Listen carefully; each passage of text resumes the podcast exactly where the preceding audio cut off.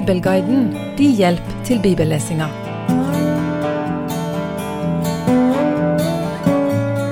De to siste kapitler vi har lest, første Samuelsbok kapittel 4 av 5, handler om at filistene erobrer paktsarken, og at Gud straffer de for det.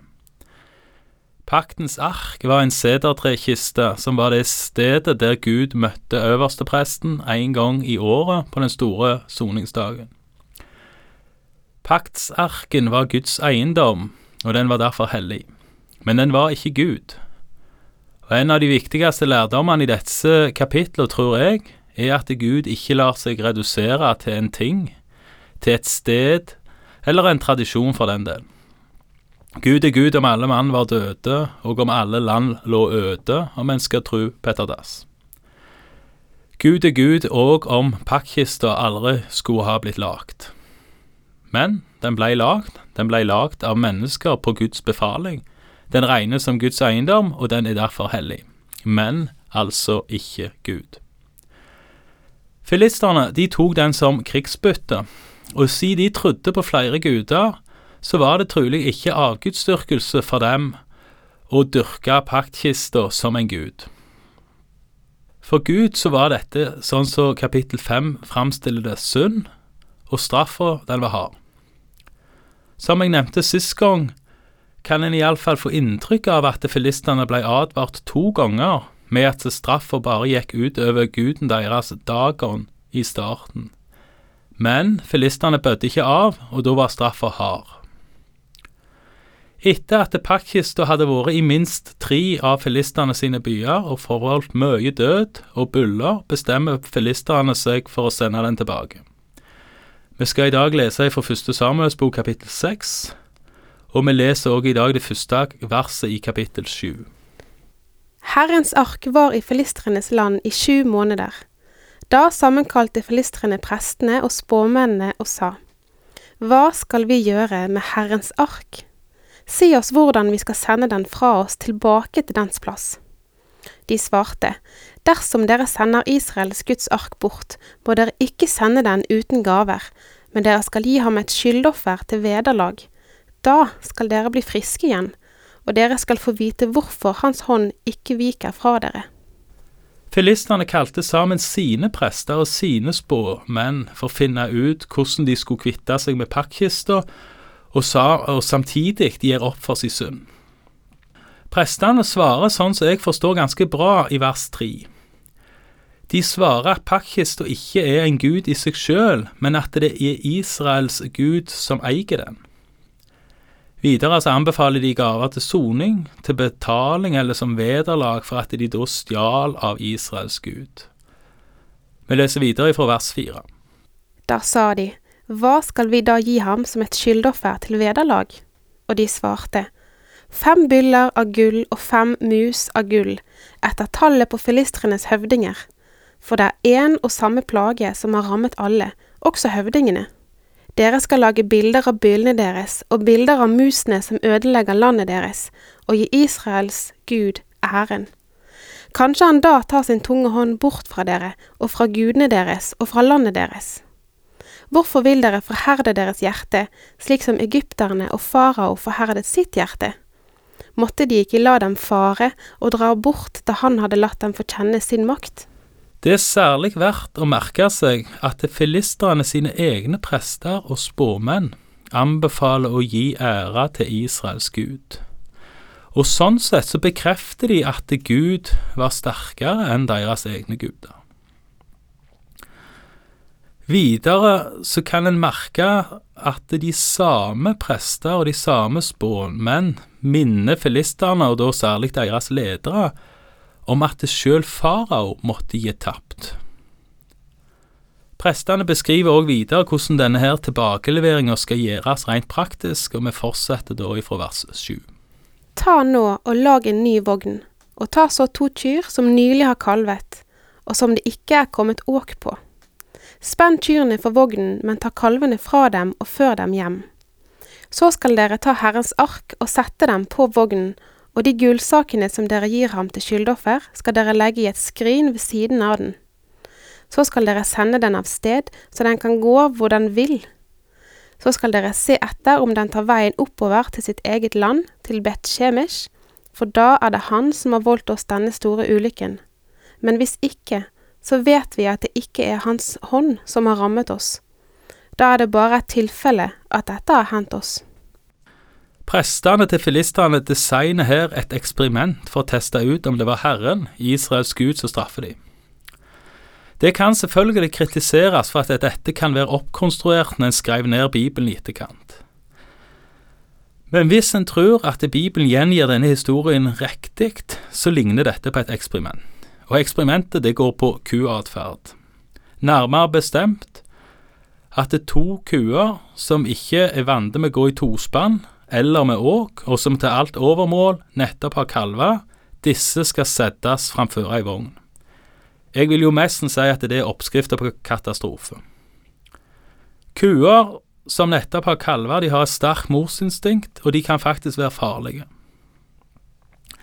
Testen eller eksperimentet går på at dersom Gud har sendt plagene, så vil han lede disse kyrne til Bet-Shemesh på tross av at de ikke trente til det, at de aldri har gått i tospann, og på tross av at de nettopp har blitt tatt ifra kalvene.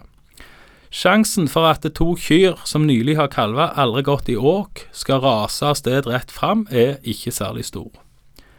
Men vi leser videre fra vers 10. Og mennene gjorde slik. De tok to kyr som nylig hadde kalvet, og spente dem for vognen, men kalvene holdt de tilbake hjemme. Så satte de Herrens ark på vognen, og likeså skrinet og gullmusene og bildene av sine byller.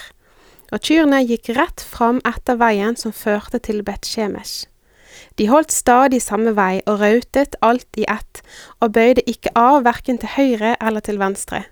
Og filistrenes høvdinger gikk etter dem like til Bet-Shemesh-bygden. Dette må ha vært litt av et syn.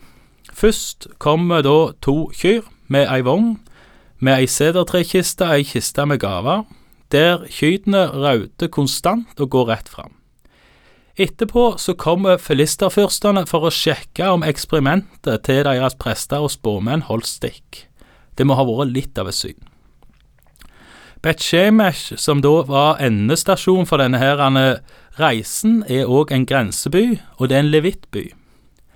Levittene var presteslekt, og sånn sett så kom pakten både tilbake igjen til Israel og rett inn i prestene, levittene sitt område. Vi leser videre fra vers 13. Innbyggerne i Bet-Shemesh var nettopp i ferd med å høste hveten i dalen. Da de så opp, fikk de se arken, og de ble glade da de så den. Da vognen kom inn på Bet-Shemeshittens Josfas mark, stanset den der. Der lå en stor stein. Da hogg de treverket i vognen i stykker og ofret kyrne til brennoffer for Herren. Levittene tok ned Herrens ark og skrinet som var med den, det som gullsakene var i. De satte dem på den store steinen, og Betshemish menn ofret samme dag brennoffer og slaktoffer til Herren. Filistrenes fem høvdinger så på dette og vendte samme dag tilbake til Ekron. Dette var de byller av gull som filistrene ga som skyldoffer til Herren, for Ashdod én, for Gaza én, for Askelon én, for Gat én, for Ekron én. Og gullmusene svarte til tallet på filistrenes byer som tilhørte de fem høvdingene, både de befestede byene og landsbyene. Den store steinen på besmitten Josvas mark, som de satte Herrens ark på, står som vitne til denne dag. Vogna blei øyelagde, og kyrne blei ofra som brennoffer til Herren. Legg merke til at noen av levittene tok ned paktkista. I Fjerde Mosebok kapittel fire står det klart at ingen må røre de høghellige tinga, som blant annet paktkista. Dette gjelder òg for prestene, og si Bet-Shemesh var en levittby, så burde de som bodde der, ha kjent til dette. Videre blir det beskrevet i Fjerde Mosebok at eh, paktkista skulle tildekkes og bæres med stokker, sånn at stokkene ble et mellomstykke eller et mellomledd imellom det som var Guds og mennesket. Fyrstene fra filistene de så ofringa, og de vendte hjem. Nevninga av de fem byene som gullmusa svarte til, indikerer at straffa rammer alle fem byer og førster, og ikke bare de tre nevnt med navn i kapittelet før. Filisternes første var som nevnt ferdige med se. Eksperimentet deres det ble støtta, og de konkluderte nok med at det var Israels Gud som hadde straffa dem. Og de vendte hjem. Israelittene skulle ha vært glade over å få paktkista hjem igjen, men de var ikke bare det. Vi leser videre fra vers 19 ut kapittelet og første vers i kapittel 7. Men Herren slo noen av mennene i Betsjemesh fordi de hadde sett inn i Herrens ark. 70 mann av folket slo han, og folket sørget fordi Herren hadde slått så mange av folket i hæl. Og mennene i Betsjemesh sa, Hvem kan holde stand for Herrens, den hellige Guds åsyn? Og til hvem skal han dra opp fra oss? Så sendte de bud til innbyggerne i Kiryat Jearmin og sa, Filistrene har ført Herrens ark tilbake, kom ned og hent den opp til dere. Da kom Kiryat Jeramins menn og hentet Herrens ark og bar den inn i Abindadabs hus på haugen, og hans sønn Elieser vigslet de til å ta vare på Herrens ark. Vers 13 forteller at folk i Betsjemesh ble glade når pakkister kom hjem, men dette snur fort. Hvorfor gjør det det? Sånn jeg forstår det, så er det fordi de ikke tar Guds ord og Guds befaling på alvor. En befaling om å behandle hans eiendom, pakkkista, med respekt. Den skulle tildekkes, og den skulle bæres, ikke direkte, men indirekte. Vi legger merke til at det ikke står noe som indikerer at filistene ble straffa fordi de lasta pakkkista opp på ei vogn, eller at du ble kjørt på ei vogn. De visste jo tross alt ikke bedre. Men israelittene, de visste bedre. I alle fall burde de visst bedre, og de blir straffa. Og de blir motløse og lurer på hvem som kan holde stand imot en sånn hellig gud.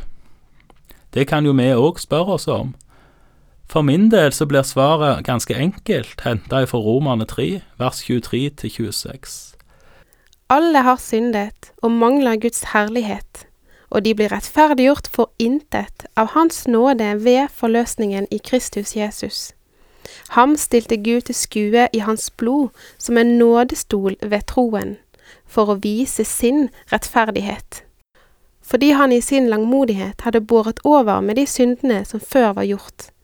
Ved dette ville Gud vise sin rettferdighet i den tiden som nå er, så han kunne være rettferdig og rettferdiggjøre den som har troen på Jesus. For israelittene på Samuels tid, ca. 1000 år før Kristus, ble paktkista sin tilbakekomst ikke så gledelig som venta. De satte han der i Kiryat Jermin, og der ble han stående vokta i 20 år. Hva som skjedde da, kommer vi tilbake igjen til neste gang. Takk for i dag, og Herren være med deg.